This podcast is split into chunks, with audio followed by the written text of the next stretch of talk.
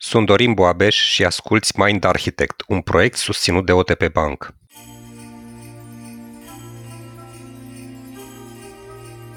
Obiceiuri, tradiții, liste de cadouri, mese în familie și de până de amintiri.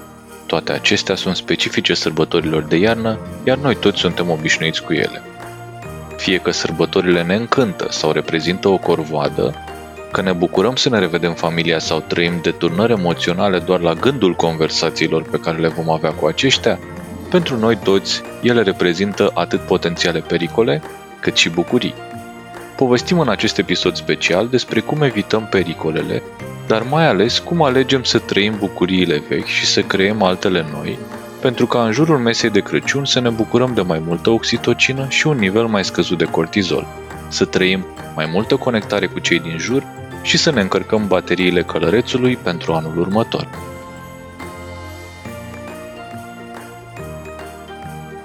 Paul, pentru mine urmează o perioadă dificilă. Întreabă-mă de ce. De ce, drag?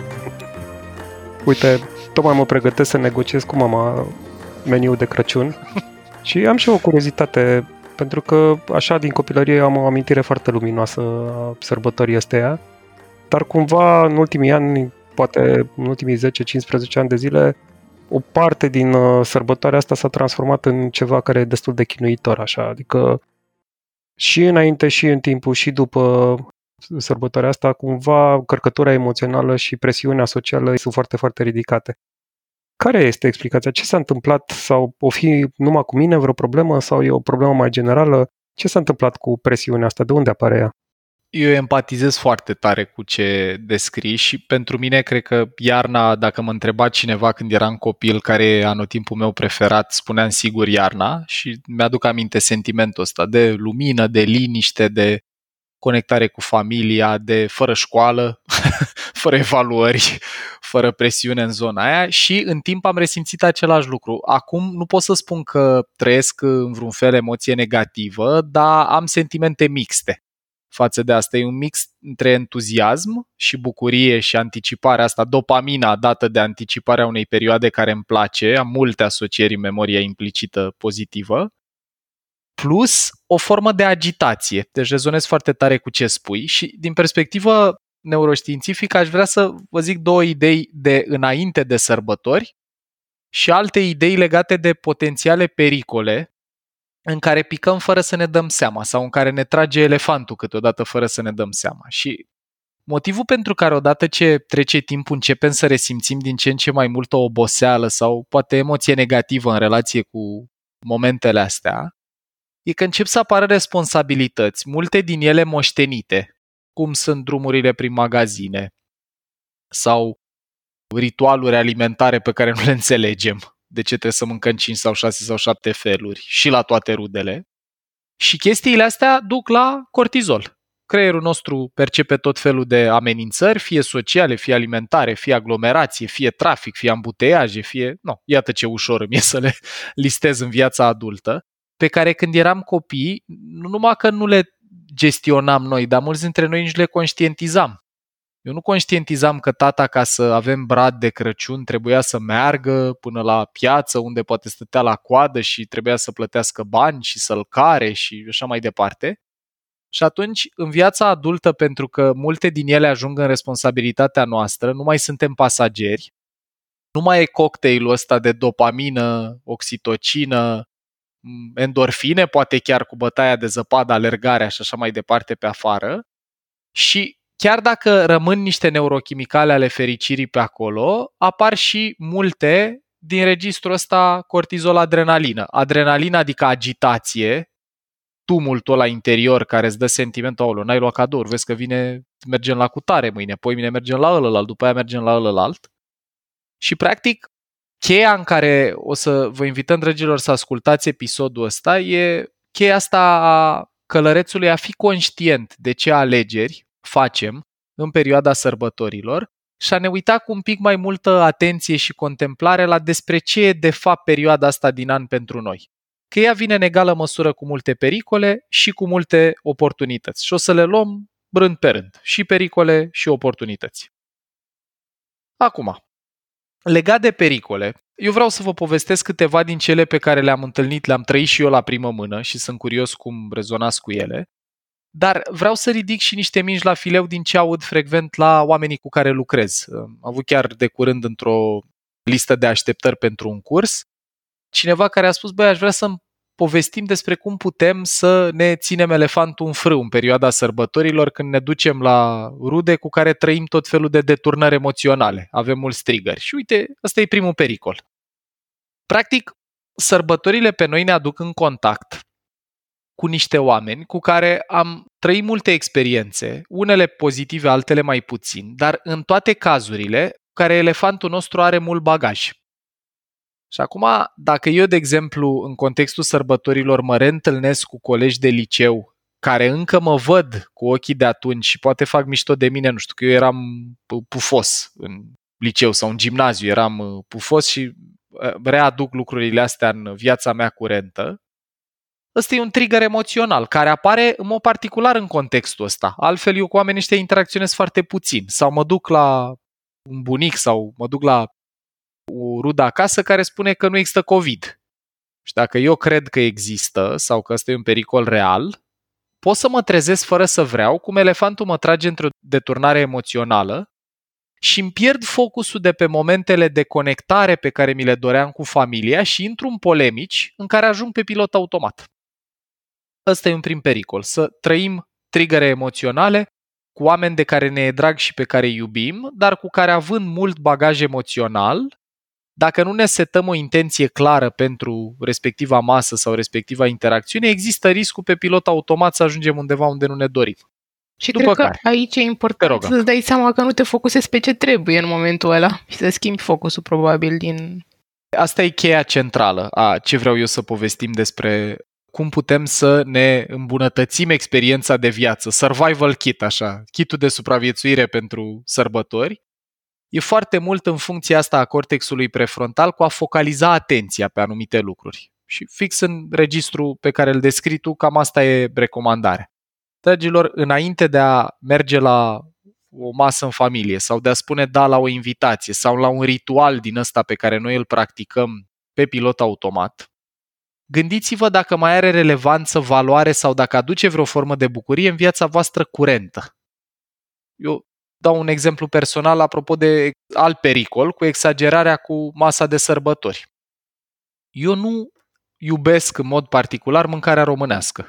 Poate unii din oamenii care ne ascultă or să zică, uite-l și pe snobul ăsta, dar eu personal să mănânc mult porc, sarmale, leber, nu știu, chiftele, piftie și ce mai facem noi, mi se pare o mâncare foarte grea, cu care am asocieri emoționale pozitive dar fără legătură cu alimentația în sine, ci cu momentele, nu știu, că mâncam șoriș cu tata și ne uitam la singura casă sau lucruri de felul ăsta. Și eu ce fac în contextul curent e că mă întreb, băi, eu chiar am nevoie de cinci feluri de mâncare în frigider dacă chem oameni la mine? Sau aș putea să încerc să-i expun la ceva nou care să le dea și lor plăcere, nu știu. Să gătim ceva sau să cumpărăm ceva ce tata n-ar mânca mod normal, dar dacă merg la el în vizită, pot să încerc să le expun la o experiență nouă. E Știi la ce, Te la ce mă face să mă gândesc asta? Deci tu, practic, ce zici tu acum este că decât să apeși pe sucurile gastrice, mai bine pe neurochimice, nu? Exact. Și în mod particular, uite, eu mă folosesc de orice oportunitate, sărbători sau doar vizite, să încerc să-i expun pe e la lucruri noi. În pildă, ultima dată când am mers cu Alexandra la ei, am încercat să facem yoga împreună și maica mea a căpătat foarte multă apetență la asta, tata mai puțin, dar mama e foarte deschisă să încerce și ăsta a fost un câștig. M-am dus setat la întâlnirea asta cu oameni dragi cu gândul, bă, hai să-i expun la ceva nou, hai să încerc să trăiesc cu ei ceva ce mie îmi place și important pentru mine, ce ei n-au mai trăit. Ăsta, apropo de focus al atenției și de a-ți seta intenția înainte de întâlnire, poate să ajute foarte, foarte tare. Un lucru pe care l-am mai văzut uh, frecvent în contextul dinainte de pandemie cei drept e că introverții trăiesc supra-solicitare emoțională. Eu mi-l aduc aminte pe tata încă de când eram foarte mic, de pe la, nu știu, 6-7 ani când am eu niște amintiri conștiente. Tata când mergea la o petrecere cu oameni care îi plăceau, de care era drag, prieten de familie. După două ore, maxim trei, vrea să plece acasă. mie mi-a fost foarte greu să înțeleg asta încă de când eram copil, că eu fiind un extrovert extrem în direcția cealaltă, eu mă simțeam confortabil cu cinci astfel de mese sau întâlniri și eu eram confortabil, eu după două, trei ore abia mă încălzeam, abia simțeam că gata, acum am intrat în mood.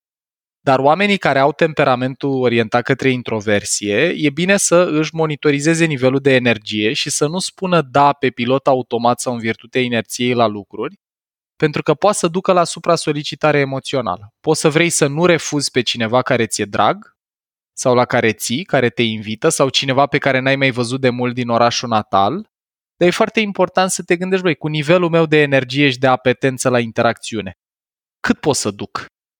Ca să mă și bucur de experiență, nu să contribuie la cortizolul, la acumularea aia de cortizol, să-mi dea fitilul mai scurt decât îl aveam în afara sărbătorilor. Mă surprinde ce spui tu despre tatăl tău, că anul trecut când am fost la dânsi acasă, mm-hmm. mama și la tatăl tău și ne-au primit chiar de Crăciun, sau mă rog, în apropierea Crăciunului, nu mi s-a părut deloc un introvert. Doar că eu, aici e și o diferență mare. Noi am fost într-un cerc relativ restrâns și am vorbit lucruri care îl stimulează intelectual, stimulează călărețul, dopamină, discuții interesante. Mesele pe care mi le aduc eu aminte erau la o casă de vacanță a unui prieten de-ai lui pe lângă Ploiești, unde se strângeau în jur de 20 de oameni, să asculta muzică.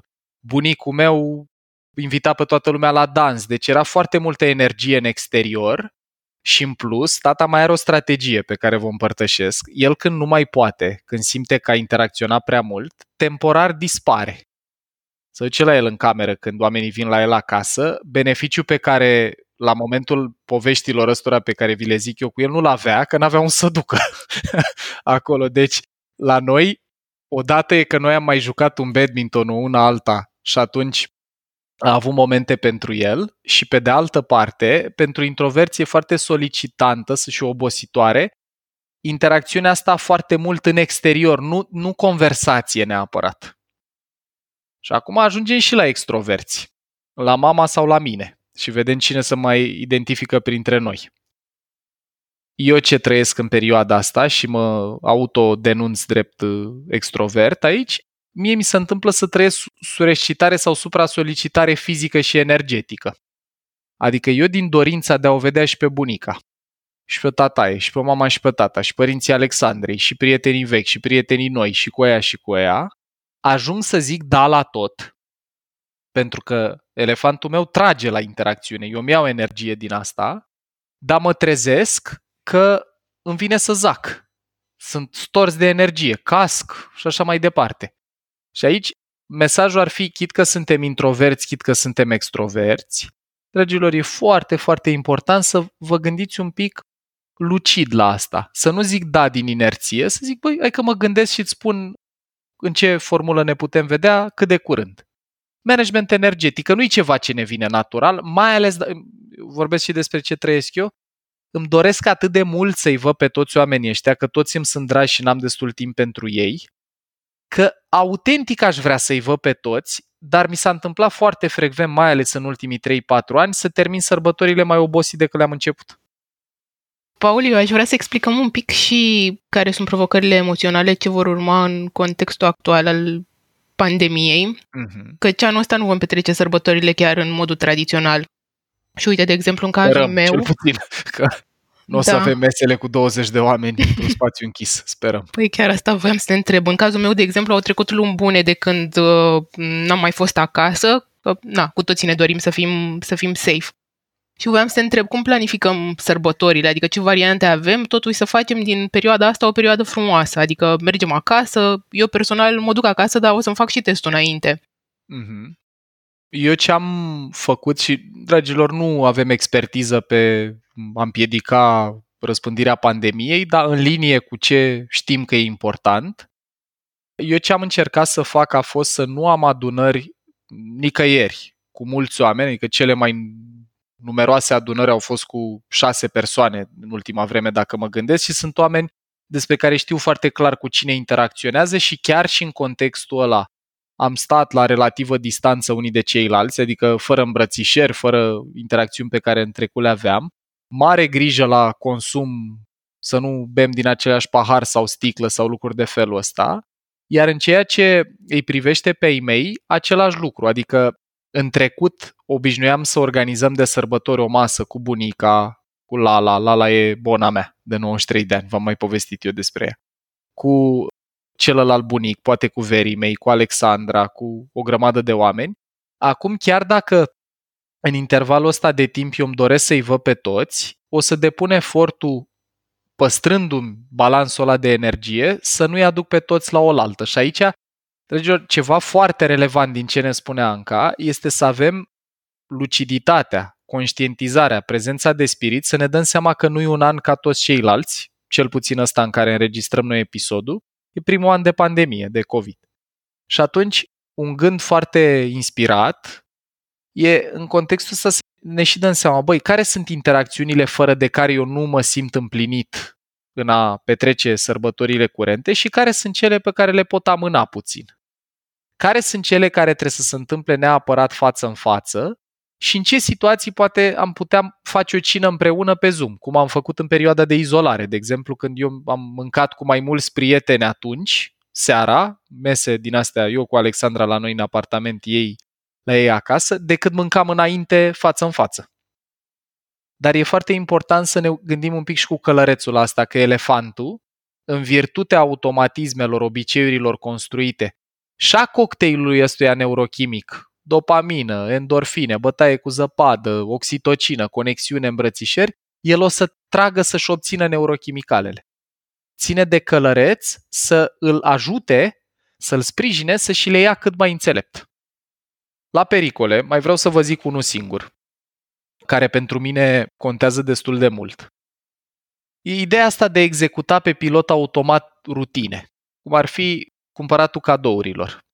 Dragilor, eu de la o vreme ce am început să fac, după ce am citit Happy Money, cartea despre care noi am povestit în, într-un episod despre dacă banii ne fac fericiți sau nu, este că am început să cumpăr mult mai multe experiențe pentru oamenii dragi decât cadouri fizice și aici sunt două plusuri.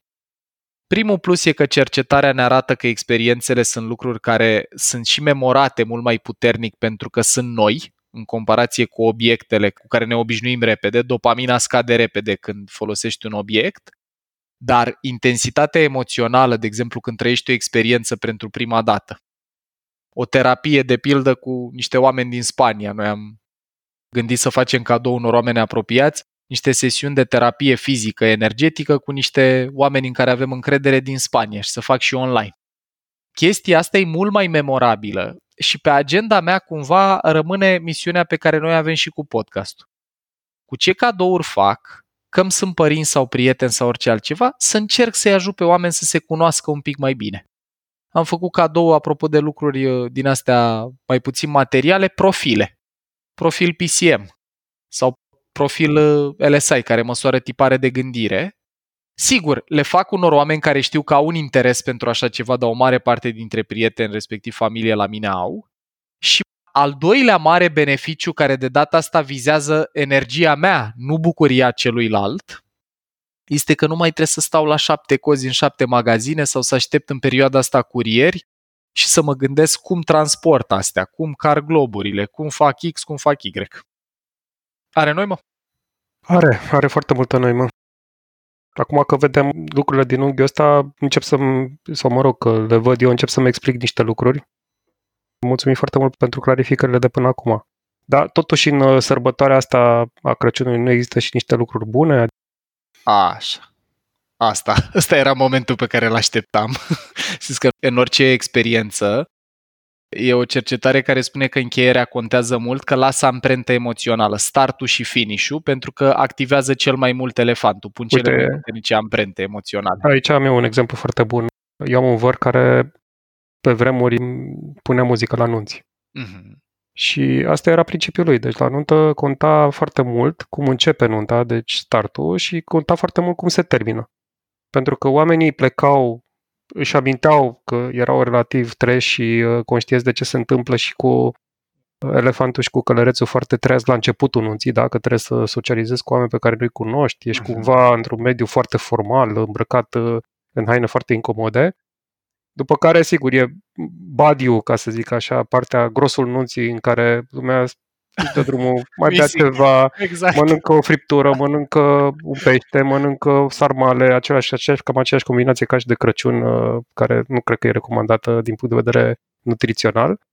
După care, dacă dai tare în ei la sfârșitul nunții și pleacă mulțumiți de acolo, nu contează aproape, că nu contează cum a fost grosul nunții. Știi, important e cum s-au Exact, simțit la final. Exact, exact, exact. E ca la public speaking, într-un fel, că introducerea și încheierea le ține minte pentru că au ștampila neurochimică cea mai puternică. Și mai e o idee aici. Vreau să împărtășesc ceva în linie cu ce a apărut spontan acum în discuția noastră, legat de, dragilor, dacă sunteți părinți, eu vă încurajez foarte tare să depuneți un pic de efort extra în anul ăsta și nu numai, pentru a oferi copiilor atenție și prezență în perioada asta și acum mă leg și de oportunități. Când suntem pui, nici nu suntem responsabili de brad, de mâncare, de cadouri, de toate astea. Nu avem nici cortexul prefrontal foarte puternic dezvoltat, deci încă suntem capabili de multă gândire magică și mai puțină gândire critică. Moș Crăciun există, Moș Nicolae la fel și toată mitologia din jurul sărbătorilor. E foarte important să conștientizați că nu le oferiți doar niște amintiri explicite. Le oferiți în momentul în care stați cu ei. Eu mi-aduc aminte cum stăteam pe burta lui tata cu capul și ne uitam la Singur acasă, la Home Alone, care e un serial pe care îl pot vedea pe repeat de fiecare sărbătoare, pentru că nu e despre povestea lui Macaulay Culkin. E despre sentimentul pe care îl aveam în perioada respectivă și eu m-am simțit foarte iubit în perioada respectivă când tata mă mângâia pe cap stând cu capul pe burta lui sau mama în loc să fie preocupată de școală era preocupată să mergem să ne jucăm pe afară, să, nu știu, facem un om de zăpadă împreună, să stăm sub brad împreună, să ne uităm la luminițe, chiar și în apartamentul amărât în care am copilărit eu în primii ani din viață. Deci nu aveam nevoie de un palat sau Disneyland sau Viena sau altceva. Și cu mine amintirile alea atât în formă explicită. Îmi aduc aminte, efectiv, bradul, cum arăta, unde era, așa, au rămas și o grămadă de amintiri emoționale. Liniște, iubire, căldură, iar îmi vine să zic liniște, că la mine e foarte puternic ancorat în asta sentimentul sărbătorilor. Și fundația asta, lumina de care vorbeai tu la începutul episodului, Tudor, că l asociezi și tu cu multă lumină, la mine cărămizile astea atunci au fost plantate. Deci, sărbătorile sunt și un moment foarte bun de a ne reconecta cu niște stări pe care numai cu creierul și cu, cum să zic, mintea de copil le puteam trăi, de fără de grijă de liniște, de bucurie din aia copilărească, de a asocia joaca și zbenguiala fizică cu ceva pozitiv, cu endorfine, ceea ce se și eliberează dacă stai destul afară, versus, oh, iar ninge, trebuie să dau zăpada. da? Care sunt vorbele din viața adultă, foarte prezente în jurul nostru. Deci ăsta e un prim, un prim lucru. Reconectarea la amintiri implicite sau explicite care să dea stare de bine. Plus, în aceeași linie, formarea de noi amintiri, dragilor. Gândiți-vă că în perioada asta e un super prilej să formați amintiri noi, conștiente, inconștiente, raționale, emoționale, care pot servi drept o mare resursă pentru reziliență. Eu, de exemplu, când avem momente, cum le-am trăit și noi, în vizită la părinții mei sau când am mers la Brașov împreună sau în alte contexte, inclusiv sărbătorile sunt un mega prilej pentru asta, amintirile alea în momente grele, în momente, nu știu, cu mult cortizol, în momente obositoare, servesc drept o resursă puternică de reechilibrare. Poți să fugi mental la ele.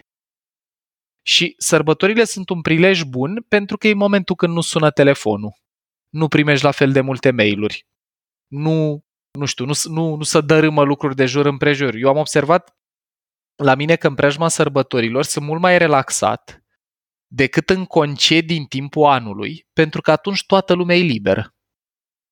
Când mă duc în concediu, eu îmi pun away from, îmi pun autoresponder de ăsta la mail, dar eu știu că dacă nu răspund, mă trezesc cu 2, 3, 5, 700 de mail-uri. Iar aia e intrinsec stresant. Cortizol, adrenalină. De sărbători, toată lumea e plecată și atunci e un moment foarte bun pentru mindfulness. Pentru focalizare pe prezent și escapadă din vârtejul ăsta care ne obosește, așa cum descrii tu, Tudor, la început, că o face din ce în ce mai mult în viața adultă. Sau dacă primești mesaje de sărbători, Paul, primești mesaje frumoase de data asta. Iată. Da. Și uite, și chestia asta, vreau să... Uite, foarte mișto că ai adus asta în discuție, Anca. multe din mesaje, eu vă spun și care e strategia mea. Primesc o grămadă de mesaje care sunt uh, standard din astea, sărbători fericite cu tare. Dragilor, eu nu mai trăiesc vinovăție în a nu răspunde la astea, pentru că dacă am fost pe lista de mailing sau SMS la cineva, mă bucur că s-a gândit să mă treacă și pe mine, dar nesimțind de efort din partea omului ăla să-mi scrie ceva personalizat, nici nu simt obligația să răspund. Mă uit la o grămadă de prieteni care și de ziua lor și de alte sărbători își petrec o grămadă de timp în fiecare zi răspunzând la mesaje. Și aici e iară ceva ce e necaracteristic copilăriei noastre, că n-aveai de făcut așa ceva atunci. Atunci maxim primei felicitări. Acum, tehnologia social media, zona asta, poate foarte tare să ne afecteze nivelul de fericire și starea de bine în perioada sărbătorilor, că suntem bombardați de altfel de mesaje, nu de astea de birou. E foarte înțelept să ne alegem bătăliile. Băi, la care răspund, în care investesc energie și la care dau pas. Mă bucur că omul ăla s-a gândit la mine, dar nu mă apuc să trimit uh, un mesaj personalizat, că eu numai așa scriu. Mai vreau să vă împărtășesc una foarte specială pentru mine. O oportunitate în preajma sărbătorilor. Asta poate că e cea mai puternică din punctul meu de vedere. Dragilor, dacă mai aveți rude în viață, părinți, bunici, nu știu, unchi, poate străbunici, eu vă încurajez foarte, foarte tare ca în perioada asta când vă adunați, fie că vă adunați în număr mare în ani nepandemici, fie că în număr mai mic în situația curentă, să invitați să vă povestească despre voi când erați mici. Care e utilitatea chestii astea? Vă dau, e mai ușor să răspund cu un exemplu. Eu am aflat la mese în familie, nu mai, nici nu mai știu dacă de sărbătorile de iarnă sau în alt context, că eu când eram mic, asta era o povestioară funny spusă la mese la mine, când eram mic, m-a găsit aică mi într-o zi, în, într-o seară de fapt, în bucătărie, la 6-7 ani ceva de felul ăsta, încălzindu-mi singur mazăre. Luasem cratița din frigider, obsesem paragaz, dusem drumul la foc și o încălzeam singur. Ei mei au trăit multă mândrie că uite ce face Paul la vârsta asta, dar cu tot ce știm noi despre călăresc și elefant acum, acest stil de atașament uh, vă miroase chestia asta, că eu în loc să cer ajutorul, am făcut-o singur. Ce bine era.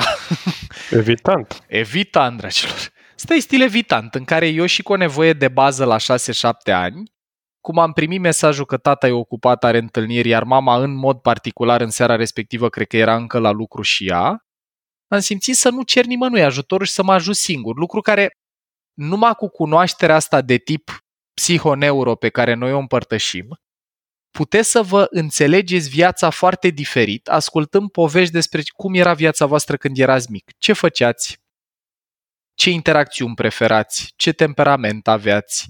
Lucruri de felul ăsta. Vă pot ajuta să vă descoperiți narativul personal. Pe mine, povestioarele astea aflate accidental la mese de sărbători m-au ajutat să înțeleg de ce am o problemă cu controlul, că mi-e cam greu să renunț la control. De ce am înclinația să nu am încredere ușor în oameni? De ce în momente dificile trăiesc sentimentul ăsta că sunt singur pe lume? Și le știam în teorie, știam ideea de atașament evitant sau că noi începem să controlăm când nu avem încredere, că e strategia prin care elefantul adresează chestia asta. Dar să aud poveștile alea despre mine de la propria mea familie mi-au făcut, dacă vreți, au conectat punctele din mintea mea. Și m-au ajutat să-mi spun o poveste cu cap și coadă coerentă despre niște experiențe pe care emoțional le simțeam, într-o manieră care să-mi dea mai mult control asupra lor. Este un mega cadou pe care ni-l poate da viața, să avem încă rude părinți în viață și să auzim despre noi într-o perioadă a vieții de unde n-ai cum să ai prea multe amintiri explicite. M-a pus mult pe gânduri uh, povestea asta. Cred că am ratat un pic că na, din două perechi de părinți eu mai am numai pe mama. Da, uh, fo- foarte mișto ce zici, dar mă gândeam acum și din perspectivă scarf. Mm-hmm. Uite, înainte, cum povestea și Tudor, uh, aveam probleme de genul, mergem la ai tăi, mergem la socrii, mergem la cine mergem la masă ca să nu supărăm, mie m-a păsat autonomie negativ Bun. uh, clar. Acum, de exemplu... De obligație, nu, Dorin? Exact, de obligație, de...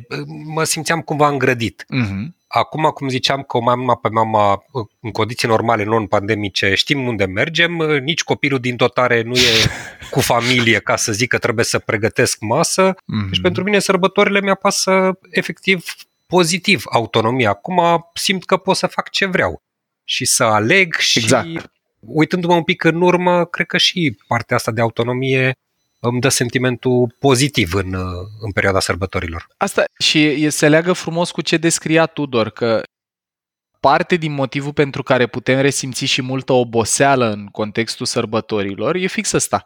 Că sunt o grămadă de responsabilități sau de obligații la care noi ne simțim siliți. Dacă n-am format capacitatea de a spune nu, asertivitate, apropo de comunicarea non-violentă adresată de noi într-un episod, poți să te trezești că spui da la ceva ca să nu superi sau vrei să spui da la ceva să nu strici relația, că elefantul a învățat că dacă refuzi să strică relația. Și atunci poți să te trezești cu autonomia apăsată negativ rău de tot. Și în linie cu asta, mai vreau o idee să vă împărtășesc apropo de treaba asta cu narativul personal și cu poveștile. Încă o chestie foarte folositoare pe care eu o practic, nu spun că e utilă pentru toată lumea, dar uite, cu Bona de care vă vorbesc, cu Lala, pe care o iubesc ca pe o a doua mamă. Ea a fost pentru mine în creșterea mea în primii ani stâlpul de stabilitate emoțională, pentru că era un om foarte iubitor, primitor, n-avea treabă cu școala, cu evaluările, deci foarte puțin asociere cortizol-adrenalină cu lălica, mult oxitocină, dopamină, oportunitate, joacă și așa mai departe. Dragilor, eu cu mintea mea de adult sunt foarte conștient că nu o să o mai am mult timp lângă mine.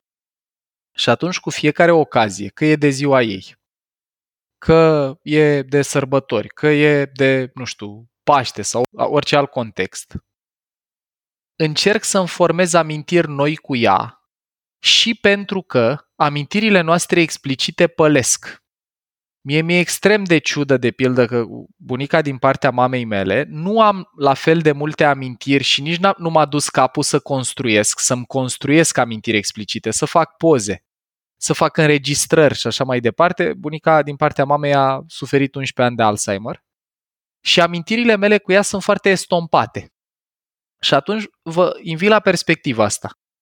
De sărbători, dragilor, în loc să ne frustrăm pe cantitatea de mâncare, pe faptul că i-am spus mamei, mamă, lasă-mă cu mâncarea, vreau să stau de vorbă cu tine, sau orice alte nemulțumiri, să conștientizăm că e unul din puținele momente în care contextul, credința, obiceiurile ne aduc împreună ține de noi pe ce ne focalizăm atenția, e 100% la călărețul nostru dacă experiența sărbătorilor este bună sau nasoală, în condiții normale, fără să ai constrângeri care nu țin de tine.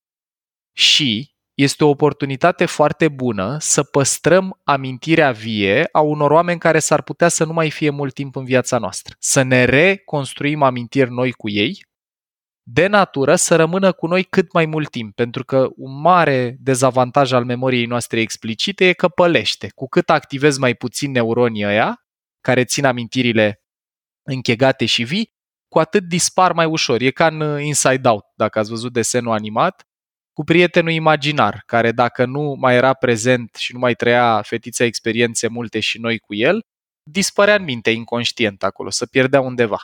E un moment foarte bun atât în ceea ce privește propria poveste de viață, narativul ăsta personal, cât și a reîmprospăta amintirea legată de oamenii pe care îi iubim și care fac parte din narativul nostru personal, să dăm refresh. Nici că se putea un mesaj mai frumos pentru sărbătorile astea. Eu aș propune să încheiem aici pe acest mesaj foarte emoțional. Paul Lanca Dorin, sărbători fericite! Sărbători excelente, dragilor, cu călăreț puternic și elefant iubitor!